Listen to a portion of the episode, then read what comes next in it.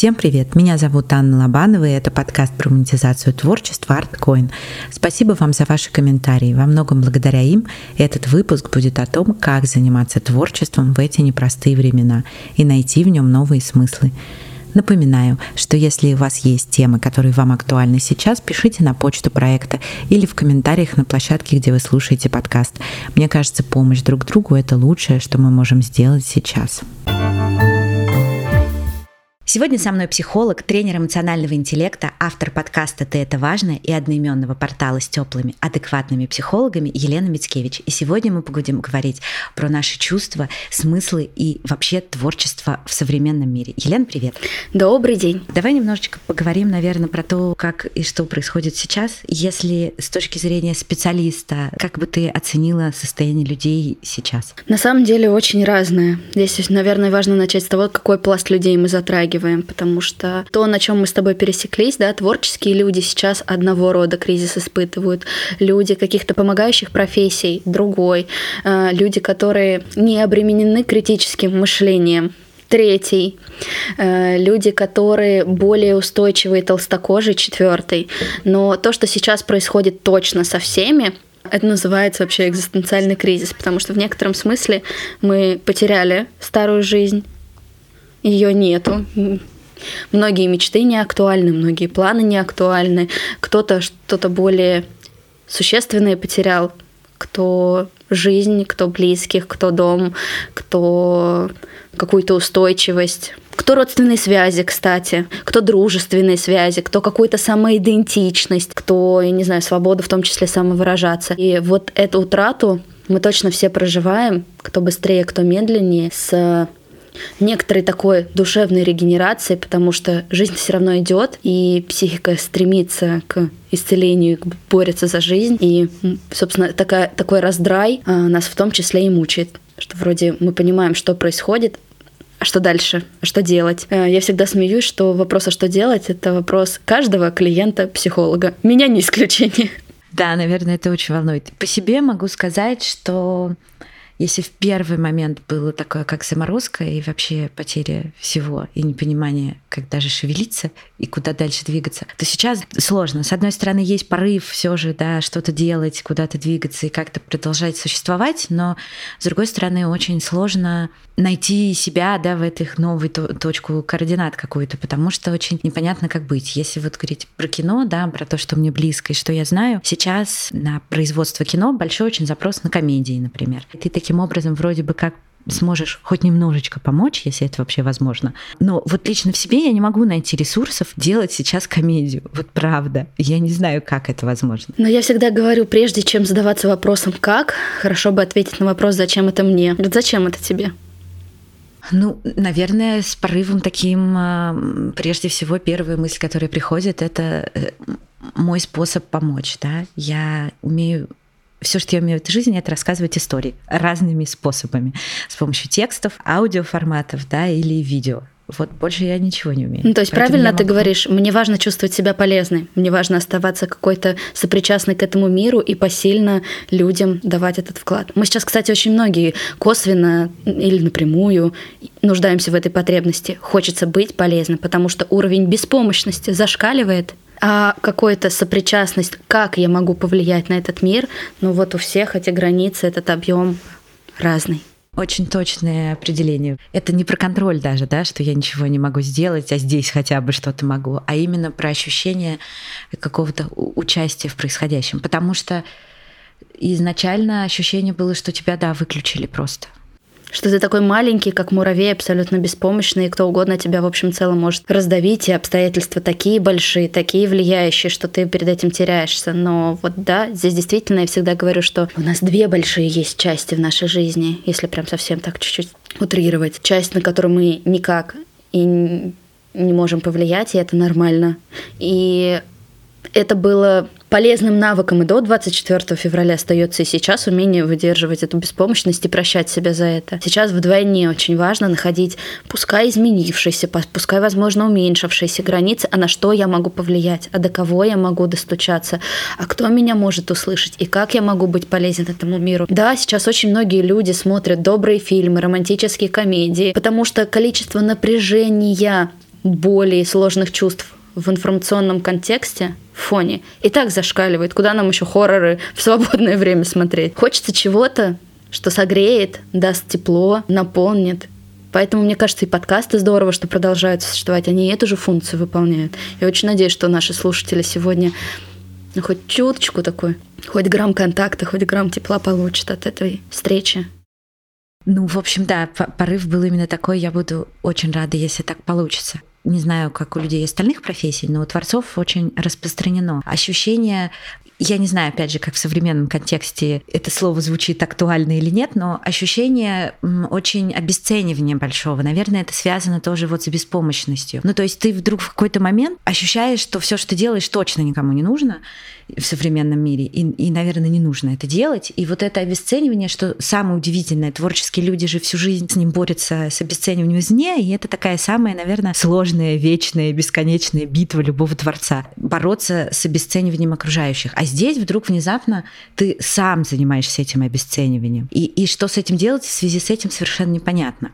Ну смотри, мы вообще обесцениваем глобально в двух ситуациях. Когда мы не умеем ценить ну, когда, в принципе, у нас проблемы с э, самоценностью, с ценностью этого мира, действий. И здесь я другого пути, кроме как обратиться к психологу, не могу предложить. Потому что это процесс, занимающий определенное количество времени.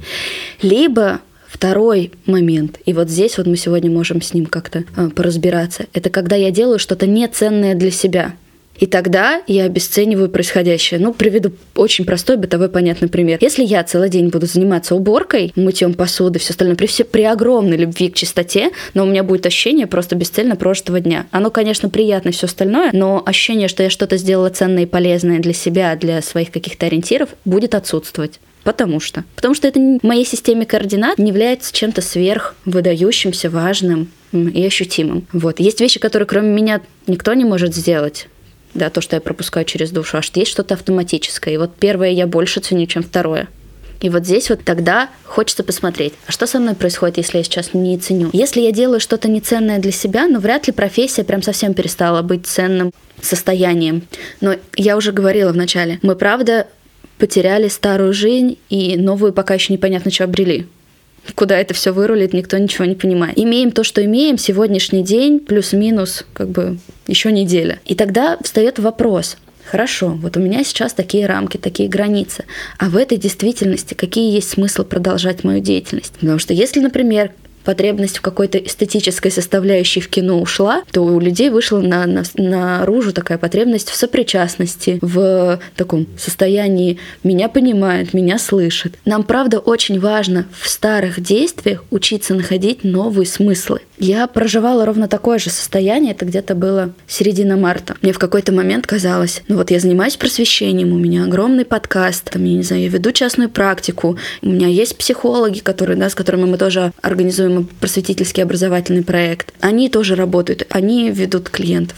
Я тоже испытывала некоторую такую смену ориентиров, потому что мне казалось, ну как, мы кричали просто, ну, с коллегами, там, с другими психологами, кто занимается просвещением, что посмотрите, психологическая устойчивость – это очень важно, важно. Посмотрите, как важно сохранять и развивать в себе гуманизм. Посмотрите, очень важно находить какие-то конструктивные формы для агрессии. Это важное чувство, но проживать его можно по-разному. Да, есть злость, а есть деструктивное зло. Хорошо бы отделять одно от другого. И много-много других важных вещей. И, конечно, кто-то нас слышал, и это набирало популярность. И люди шли в терапию, меняли свою жизнь. Но в какой-то момент я вот с одним событием которое произошло без моего как-то участия и активного согласия, я вдруг почувствовала, что меня, я откатилась что я очень сильно откатилась, что мы с точки зрения, мы и так его выцарапывали. У нас, дай бог, если 5-10% какой-то заботой и психогигиены занимается, а сейчас еще какой-то больший регресс. Я тоже чувствовала, что часть усилий моих канула в лету.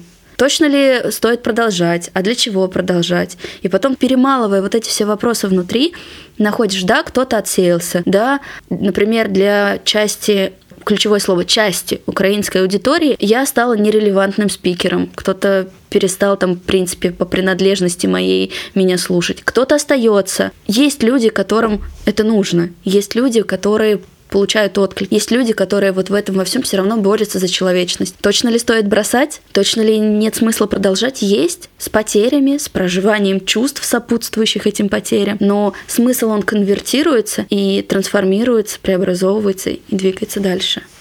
У меня прям сейчас целая куча эмоций. Во-первых, я хочу сказать, что я топлю за психотерапию много лет. Я впервые в глубочайшей просто депрессии, вызванной разными очень событиями в моей жизни, пришла к психологу в 2013 году. И с тех пор считаю, что просто это ну, для моей психики это точно необходимо. Совершенно. Я не знаю, возможно, есть люди, которые могут обойтись без, я верю с трудом. Но вот мне точно. И хочу сказать, что этот процесс, правда, идет, потому что когда в первые годы я говорила, что я хожу к психологу, на меня смотрели как на не очень здорового человека. Потому что если я хожу к психологу, у меня явно очень серьезные проблемы с головой вообще без вариантов. И я помню, что меня это так задевало, и хотелось людям доказать, что это не так, что я специально, у меня был вызов, всем говорила, что я хожу к психологу, вот, чтобы они, значит, как-то реагировали. Сейчас это сильно изменилось, и люди хотя бы стали адекватно реагировать, даже если они сами не ходят к психологу, они хотя бы понимают э, важности и нужности этого процесса после того, как ты это проговорила, это так на меня классно в меня попало, что лишний раз доказывает о том, как психотерапия нам всем необходима и важна, потому что даже вот в нашем с тобой разговоре ты уже меня немножечко полечила и сделала мне немножечко лучше. Спасибо, тебе Спасибо большое. Я просто поделилась. И мне кажется, когда идет вот это чистое от сердца, и ты правда умеешь даже вслух рефлексировать, это уже может быть созидательно и для других в том числе. Да, рефлексия, мне кажется, очень важная вещь. Я хотела вот что еще сказать. Ты сказала, мне кажется, очень важную вещь по поводу потери смыслов и по поводу их обретения вновь. Вот как ты считаешь в таком периоде изменений, можно ли эти смыслы обрести сейчас или сейчас это не очень пока возможно? Конечно, можно. Я даже бы сказала, нужно. Это то, за что мы сейчас можем... Это даже не то, что как за соломинку, а прям как за хорошую трость держаться. Это то, что может нас, нас поддерживать, что нам важно. Почему действительно смысловая вообще нагрузка, она рулит? Это, это вот тот самый ответ на вопрос, а для чего?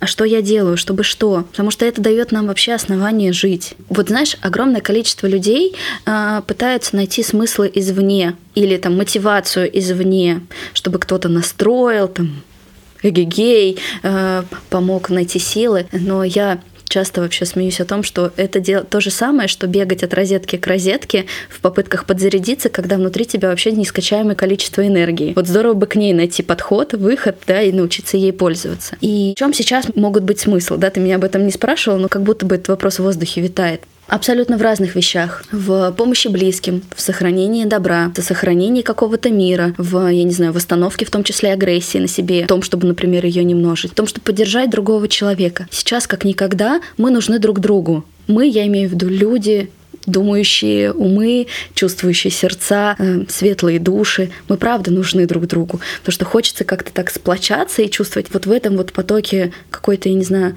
разлитой э, ненависти, неадеквата, хаоса, сумбура, можно хоть клочок какой-то стабильности, понятности, там, теплоты сохранить. И сейчас я смотрю, что, правда, очень много, вот групповая история стала развиваться. Вот, и знаешь, так, такое наблюдение мое, я не претендую абсолютно на истину, но если до всего происходящего у нас все равно очень много было такой ориентации на себя, на соло, на идентичности, то сейчас как никогда мы на, нас разбивают, да, как какое-то такое разъединение происходит, а люди, наоборот, сплочаются в какие-то разные по смыслам группы. Да, побыть семьей, собраться с друзьями, там, я не знаю, собрать какую-то тематическую группу, кого-то послушать, с кем-то побыть. Нам очень сильно этого тепла не хватает. Смысл? Смысл. Как его реализовать в той или иной профессии? Ну, это уже творческое ваше приспособление. Фантазируйте, друзья. Супер совет. И я хочу сказать, что пока я услышала, я, кажется, вспомнила про свой главный смысл, и, наверное, поэтому у меня еще происходила такая история. Я училась на сценарное образование, получала в американской системе образования, и мой преподаватель Пол Браун, у него была красивая сказка я уверена, что это сказка, потому что она звучит как легенда. Вот. Что актеры не получают э, высшее образование в институтах, как у нас. У них они работают с коучем, и исключительно практическое такое, да, с тренером. Очень практическое образование, и более того, они с этим тренером могут потом всю свою карьеру или там менять его, но продолжать работать. Например, готовиться к роли, да, чтобы правильно проработать эти эмоции, эту личность, да, чтобы лучше войти в образ. Мне кажется, в этом есть некий смысл. И вот в эти вот актерские группы с тренером, туда обычно приходит много начинающих кинематографистов других профессий. Там они знакомятся, да, и вместе потом как-то развиваются. И вот был такой коуч очень известный, актерский у него много э, нынешних звезд Голливуда училось, э, который всегда, значит, начинал свои занятия с того, что говорил, помните, всегда есть три три смысла и три цели, которым движется человек. Вот что бы ни случилось. Значит, э, поэтому, когда вы играете в любой роли, ищите одну из этих трех, значит, причин. Первое – это власть, Второе – это деньги, и третье – любовь. Вот, то есть любая ваша роль, любая сцена, я не знаю, картина, да, целиком, если в кино брать. То есть все вот на этих трех пунктах основано. Всегда есть что-то из этого, типа это ищете, и через эту цель тогда и ее достижение вы играете эту роль. И Прошло много лет, значит, сколько он преподавал. И он однажды собрал большую вечеринку. Приехало очень-очень много, значит, его бывших учеников. И он сказал, что он хочет со всеми попрощаться, потому что решил уехать э, в кругосветное путешествие. В общем, э, какое-то время его не будет. И потом выяснилось, что у него был, оказывается, рак. Он просто не хотел, чтобы об этом никто знал. И, в общем, практически легенда звучит так, что перед самой смертью он схватил, значит, своего этого медбрата или там врача, кто с ним был, медицинского работника, и сказал ему, передай им, я был неправ. It's all about love. Вот. Очень красивая легенда. У меня аж, да, да, такие уверена, приятные какие-то мурашки побежали, что да. я тоже очень сильно верю в любовь. И несмотря на то, что я считаю, что это легенда, а, мне очень нравится эта формулировка, и я всегда думала, что это главный смысл любого вообще творчества, и всегда для себя видела этот смысл. Но, наверное, основная моя потеря была в том, что очень сложно верить в силу любви, когда происходит такое. Но ты очень классно сказала о том, что мы можем попытаться это сохранить, да? Я могу присоединиться, потому что, знаешь, даже в моей профессиональной деятельности есть абсолютно разная форма формы тому, что мы творим, да, тому, что мы делаем. И вот мне подходит оболочка любви. Я, собственно, и психологов, когда подбирала в портал, потому что ко мне часто обращаются по разным запросам, да, Лена, подскажи. Здесь подсказывать — это всегда такая ответственность. Тут я взяла эту ответственность на себя. Всех девочек я очень сильно люблю. И несмотря на то, что мы работаем все в разных подходах, вот абсолютно, нас сейчас 8 человек, мы все разные. Нас всех объединяет. Мы умеем любить, мы теплые. Психологии есть такие э, провокативные подходы с фрустрацией, а у нас нет. У нас вот этот вот гуманизм, тепло и в хорошем смысле долюбливание у всех присутствует. Есть этот объем души, чтобы додавать, чтобы выстраивать вот такой контакт, чтобы с мудростью, ресурсом и вот этой вот наполненностью любовью выдерживать разные обстоятельства, чтобы ее множить, чтобы ее передавать клиентам, чтобы показывать, как этому можно научиться, чтобы потом это, знаешь, в хорошем смысле, знаешь, как э, от Прометея огонь множился, вот и тут так же, чтобы любовь, в общем и целом, и доброта множилась. И мой подкаст это важно. Я очень рада, что родилось такое название. Оно тоже теплое. Вот мне тоже хотелось, что увидите, жизнь человеческая это важно. Внутри вас чувства это важно, вы имеете их право уважать. Люди вокруг это важно. А здорово любить других мы можем тогда и только тогда, когда мы с собой разбираемся, когда мы себе добрым другом становимся, когда мы себя учимся прощать, когда мы э, учимся вот критическое мышление от агрессивной критики отличать. Это, вот, знаешь, да, когда сохраняю какую-то трезвость ума, но при этом я себя не вгоняю в ощущение ничтожества. И вот все это на кончиках пальца мы учимся в ощущенческом пространстве внутри себя выстраивать. Это правда очень важно. И сейчас, мне кажется, вот про реинкарнацию смыслов, он в другой форме, но все равно возвращается. Несмотря ни на что любить, несмотря ни на что сохранять какую-то доброту. Не можешь сохранить, отойди. Не можешь множить, сохрани себя, позаботься о себе. Приведи себя в чувство, потом возвращайся в мир. Прям хочется вырезать это цитатой. Я, наверное, так и сделаю. Очень важные слова.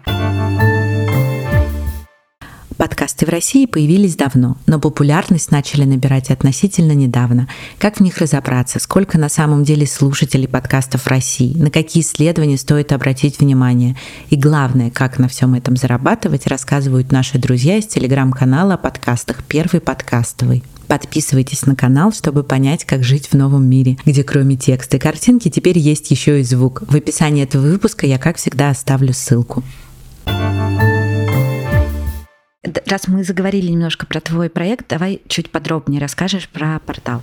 Портал родился абсолютно, знаешь, естественный. У меня давно была такая мысль о том, чтобы сделать такой, условно говоря, тренинговый центр, где есть индивидуальная групповая работа. Это большая какая-то идея, которая со мной живет уже года три, а пока еще э, дорождается, но вот ее маленькая часть в виде портала родилась очень спонтанно. Я в конце 21 в декабре болела ковидом. Я поняла, что я хочу, чтобы ну, была в том числе и коллективная поддержка.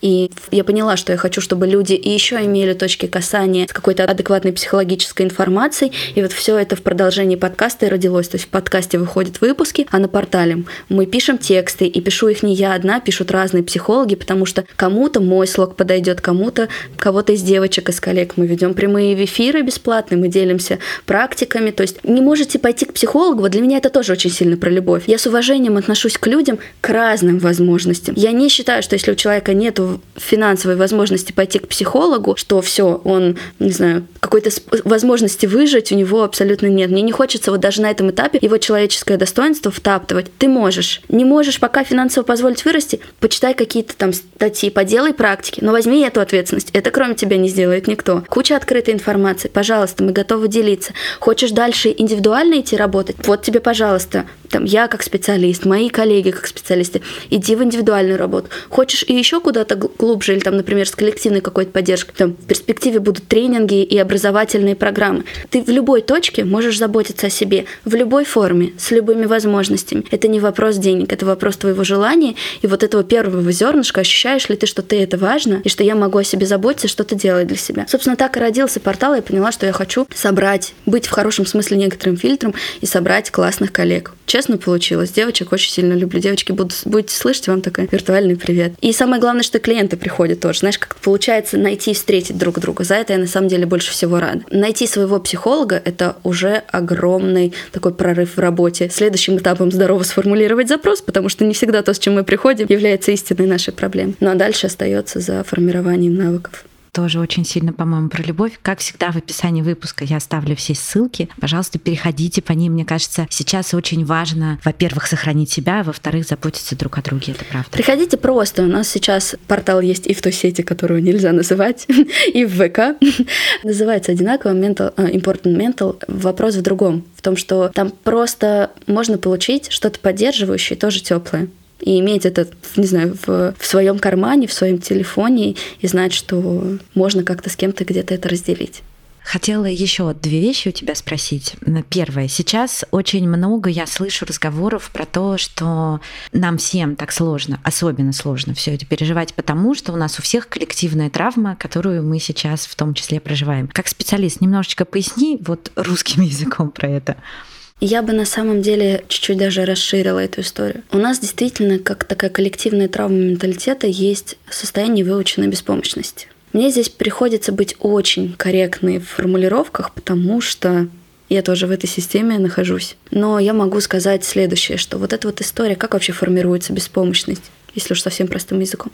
Я раз попытался, я два попытался, я три попытался, результат не меняется, зачем пытаться, буду плыть по течениям. И невозможно в одной части сохранить такую проактивность, а с другой, ну нет, извините, у меня лапки, я ничего не могу. Это все равно начинает так или иначе токсично растворяться на нашей личности. И то, что мы сейчас испытываем, оно подкрепляет в том числе. Люди с белым листком выходят в кутузку. И это не про то, что можно соглашаться, не соглашаться. Знаешь, вот в чем наша проблема национальная. Мы не умеем выдерживать разность мнений. Мы либо должны в засос быть, так чтобы вот абсолютно как под кальку, либо если у тебя хоть какое-то есть отличие, сил выдерживать его нету. Вот толерантности к отличиям, к сожалению, нас еще не взрослели, не завезли на территорию Абсолютно РФ. точно. И вот сейчас Всю это как никогда и актуально. Можно говорить в здоровом мире, да, выражать свое мнение. Ты имеешь право на свои чувства, на свое мнение. Ты ответственен за форму. А нам сейчас не то, что форму, нам и чувствовать, и мыслить не дают. И это, опять же, подкрепляет, что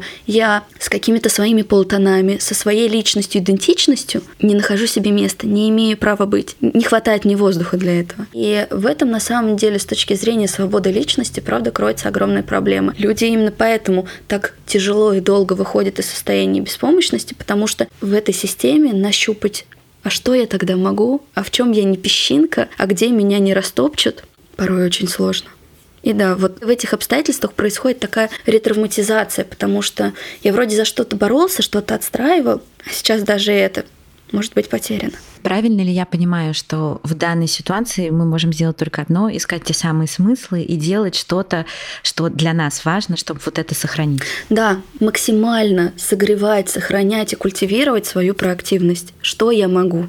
Что мне доступно? Что мне важно? Что мне ценно? Вот это я, здоровое я, хорошо бы его, э, знаете, оберегая, взращивать несмотря на все водовороты. У меня вчера только на консультации индивидуальной с клиенткой такая метафора родилась. Есть на нашей планете места, где очень сильно бушует там, цунами, торнадо, какие-то природные явления, которые физически засасывают тебя. Там такой сильный водоворот, что просто стоять на ногах недостаточно, тебя снесет. И люди для того, чтобы как-то адаптироваться под эту действительность и местность, в которой они живут, они создают подвалы, какие-то укрепленные помещения там, где они могут выжить, сохранить и как-то ну, еще позаботиться о себе. Вот перенесите эту физическую метафору на наше ментальное сейчас состояние. Сейчас этих вихрей, которые заносят нас и могут снести, правда, огромное количество. Начиная от информационного фона, заканчивая человеческим контактом, вообще какой-то неустойчивости. А где вот ваш этот уголок, за который вы можете заземлиться? В чем он? как он выглядит, что там будет, что для вас важно, что вас поддержит, кто там будет, немаловажно.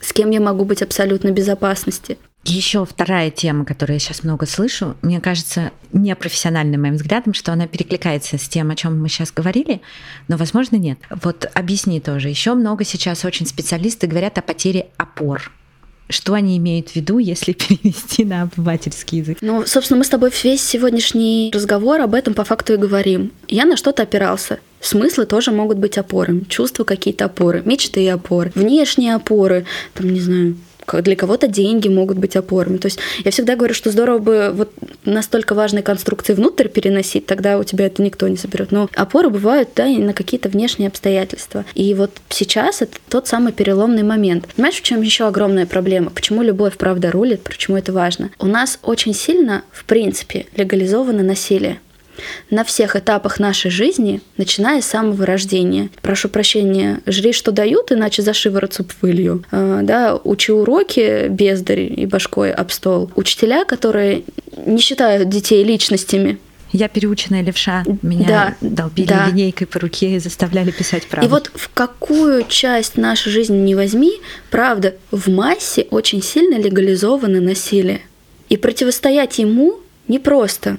Ну, проще сказать, ну, меня били, я тоже буду, со мной так, и я это. Сложнее остановить его и сказать, нет, я хочу эту травму как-то зарастить и трансформировать в другое. Именно поэтому хорошо вот разобраться с тем, что внутри, если мы говорим про, про опоры, да, а что меня наполняет. Потому что сейчас у огромного количества людей сейчас, знаешь, такой выпуск, ага, можно, теперь можно. Вокруг это разлито, я могу отыграться. Остановись, посмотри, что с тобой происходит. Я, правда, очень сильно сомневаюсь, что такие люди нас с тобой слушают здесь сейчас. Но мало ли, вдруг занесет, вдруг даже до этой точки они дойдут и дослушают. Если хочется какой-то вот деструктив, знаешь, такой на инерции внести в мир, Почему это с тобой происходит?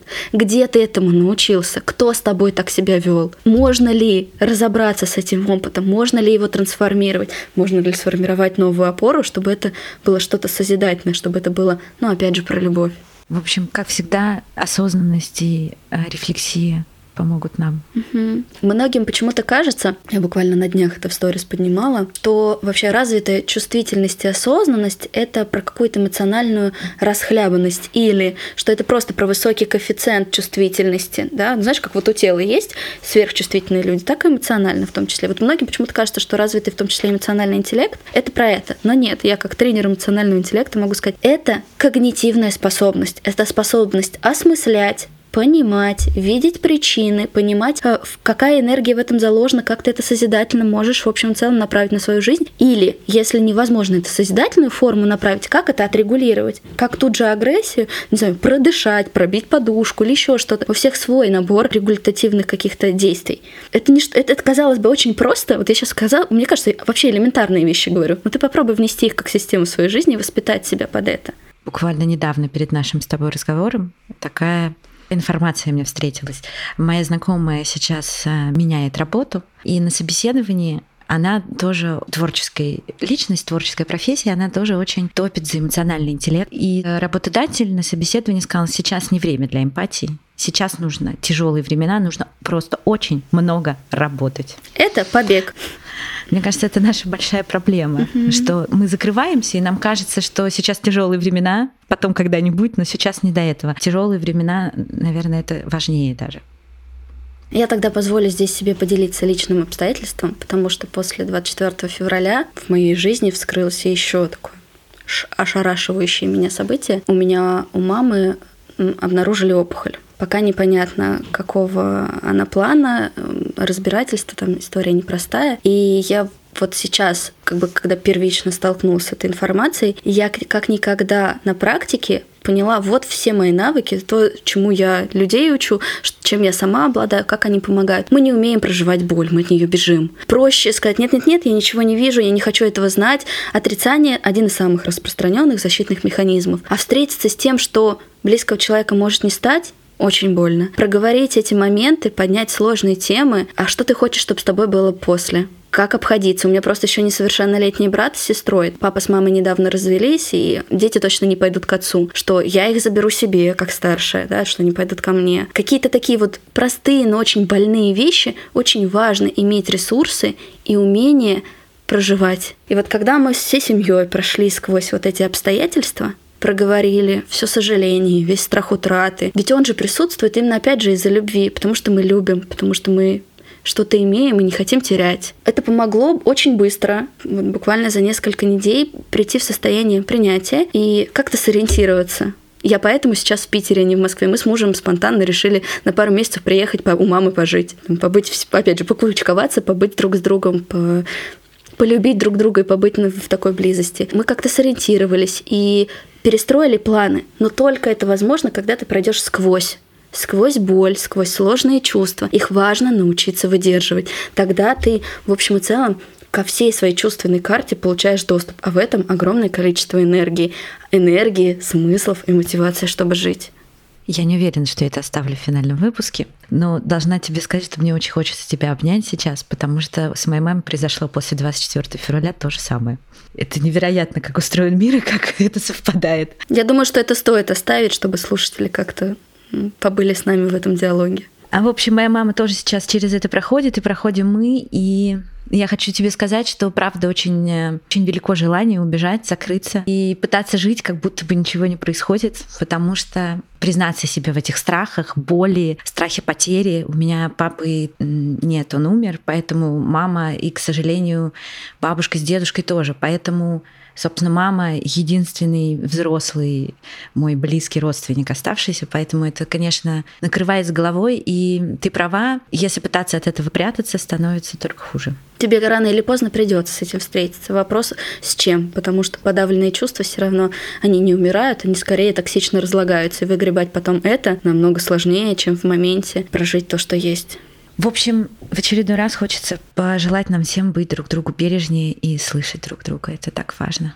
А про эмпатию, знаешь, мне вот я сейчас чуть-чуть вернусь к тому, что ты сказала. Я хочу тебе, ну, мне кажется, важно вот что добавить. Я иногда, ну не то, что иногда, я периодически встаю на ту сторону, а как там люди, а что с ними происходит, а как они справляются. Это, правда, помогает в том числе понять, почему люди чувствуют то или иное и реагируют так или иначе. Но вот здесь вот мне очень хочется, чтобы люди сохраняли баланс, потому что в эмпатии есть такое пограничное состояние не ввалиться в спасательство, а оно разрушает, к сожалению, и нас, и окружающий мир. И вот здорово понимать и других, и себя, и сохранять и других, и себя. Надевая маску на себя, я понимаю, почему сейчас часть э, украинцев там ненавидит, но я имею право продолжать жить быть и уважать свою идентичность, потому что я знаю, что мне есть чем гордиться. И моя страна не, не только черной краской намазана, здесь многообразие цветов. И вот это вот разрешать себе видеть эту амбивалентность и принимать и ее в том числе, и не впадаться в такой в токсичный стыд или токсичное отрицание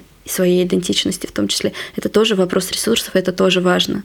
Это очень важно сейчас, потому что когда ты кругом видишь эту отмену бесконечную просто, это, конечно, психологически давит очень. Вплоть до того, что я не знаю, если говорить про творческих людей, да, для подкастеров, да, один из самых больших международных хостингов просто взял и отменил русских. Причем как мы понимаем, ну, по сути, у меня первое образование юридическое. Если смотреть с точки зрения закона и права, ну, по большому счету это воровство, потому что деньги, которые были заплачены, конечно же, никто не вернул. Это нарушение а, правил общения с клиентами, потому что никто не написал из всех этих, я не знаю, Photoshop, да, еще куча монтажных программ, куча инструментов а, ушло у человека, но никто не написал тебе письмо, да, не предложил вариантов решения этих проблем. Тебя просто вычеркнули. Тебя просто как бы нет, и никого это не волнует. Знаете, я могу сказать, я сама с этим столкнулась лично. Я в конце февраля сдала экзамен на международную квалификацию как тренер эмоционального интеллекта. И у меня экзамен так и висит не проверенным, потому что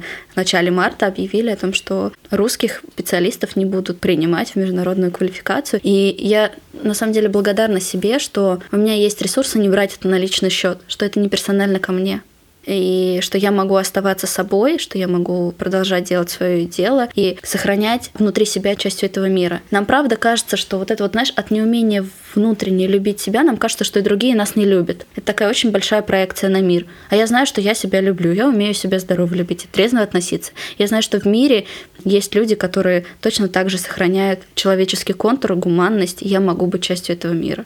это очень важно в себе сохранить. Легко поддаться на вот это «ах, вы так ко мне», это вот опять же такая э, провокация и дорога в агрессию. Можно на этом останавливаться, можно сворачивать в другую сторону. Мне кажется, это идеальный финал нашего разговора. Я искренне желаю нам всем найти в себе сил, чтобы не сваливаться в это. Угу. Друзья, берегите, пожалуйста, себя. Вы это важно. Все, что я могу сказать. Если вы слушаете этот выпуск на площадке, где нет описания, то его вместе со всеми ссылками я, как всегда, добавлю в наш телеграм-канал. Его легко найти по названию латинскими буквами ArtCoin. Слушайте нас на Яндекс Музыке, в Apple и Google подкастах, на Spotify и ВКонтакте. Там у нас, кстати, довольно активная группа. Хочу сказать вам спасибо за то, что отмечаете соцсети подкаста и рассказываете про него. Для развития проекта это правда очень важно. Чудесного вам дня и берегите себя. Пока-пока. thank you